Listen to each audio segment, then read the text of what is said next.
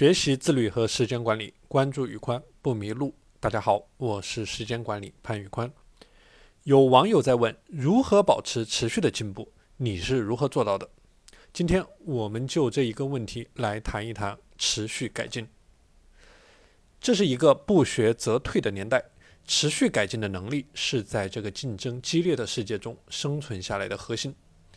在我之前从事的食品行业，每座食品工厂。都有自己的持续改进计划，去持续的精进工厂的生产方式、质量管理，以确保最终的产品质量能够不断的得到提升。同样，在我们每个个体的自律和时间管理当中，也离不开持续的精进。具体来说，可以分为四个步骤，分别是：第一，识别改进机会；第二，设立目标；第三，实施改进；第四，评估成果。首先，我们来看第一点，如何去识别改进的机会。要做改进，首先我们要知道从哪里改进。关于识别时间管理的改进机会，我们有很多的方法，其中一个最经典的例子就是记录、复盘与总结。没有记录就没有发生，我们要记录下来每天的时间都花在了哪里。关于记录的方法有很多，现在市面上也有各种各样的 APP 可以使用。我从二零一五年就开始建记录每天的时间开销，到今天为止，已经成功的追踪了一万六千多个小时的时间的去向。有了系统的记录，在每天睡前，我们可以花上十五分钟，问自己几个问题：我每天的时间都花在了什么地方？花在这些地方的时间值不值？有多少时间是被浪费掉的？是否有改进的空间？以及有多少改进的空间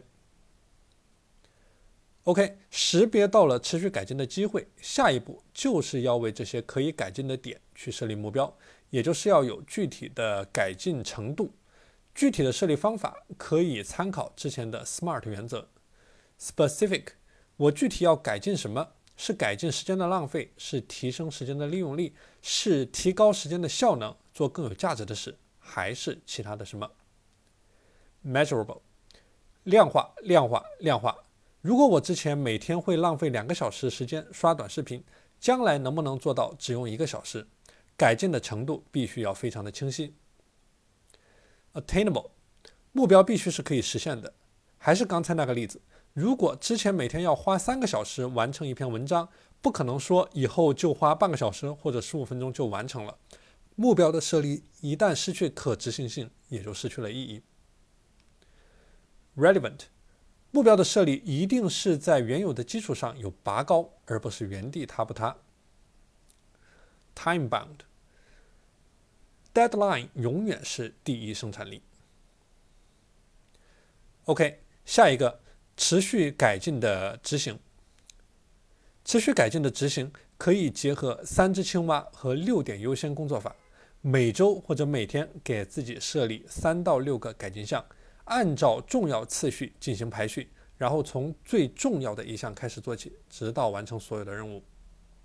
一开始呢，你不需要制定太多的行动项，重要的是要确保这些任务你可以完成。在有能力很好完成这些任务的基础上，再一点一点的去加大工作量。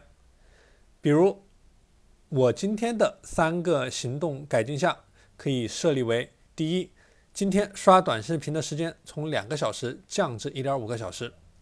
第二，完成文章创作的时间由二点五个小时降至两个小时。第三，自我提升的时间由两个小时升至二点五个小时。OK，下面一点，持续改进的回顾，建议每天睡前花上十五分钟，对一天进行简单的复盘，列举出三个做得好的点，列举出三个做得差的点，做得差的点要进行。根本原因分析，也就是 root cause analysis，把问题的根儿找出来。OK，最后复盘一下整个持续改进的流程，分别是识别改进的机会、设立改进的目标、实施改进以及评估改进的成果。好了，今天的内容就和大家分享到这里。如果大家在实战当中有什么问题，可以私聊我。我为你进行一对一的辅导，直到学会了为止。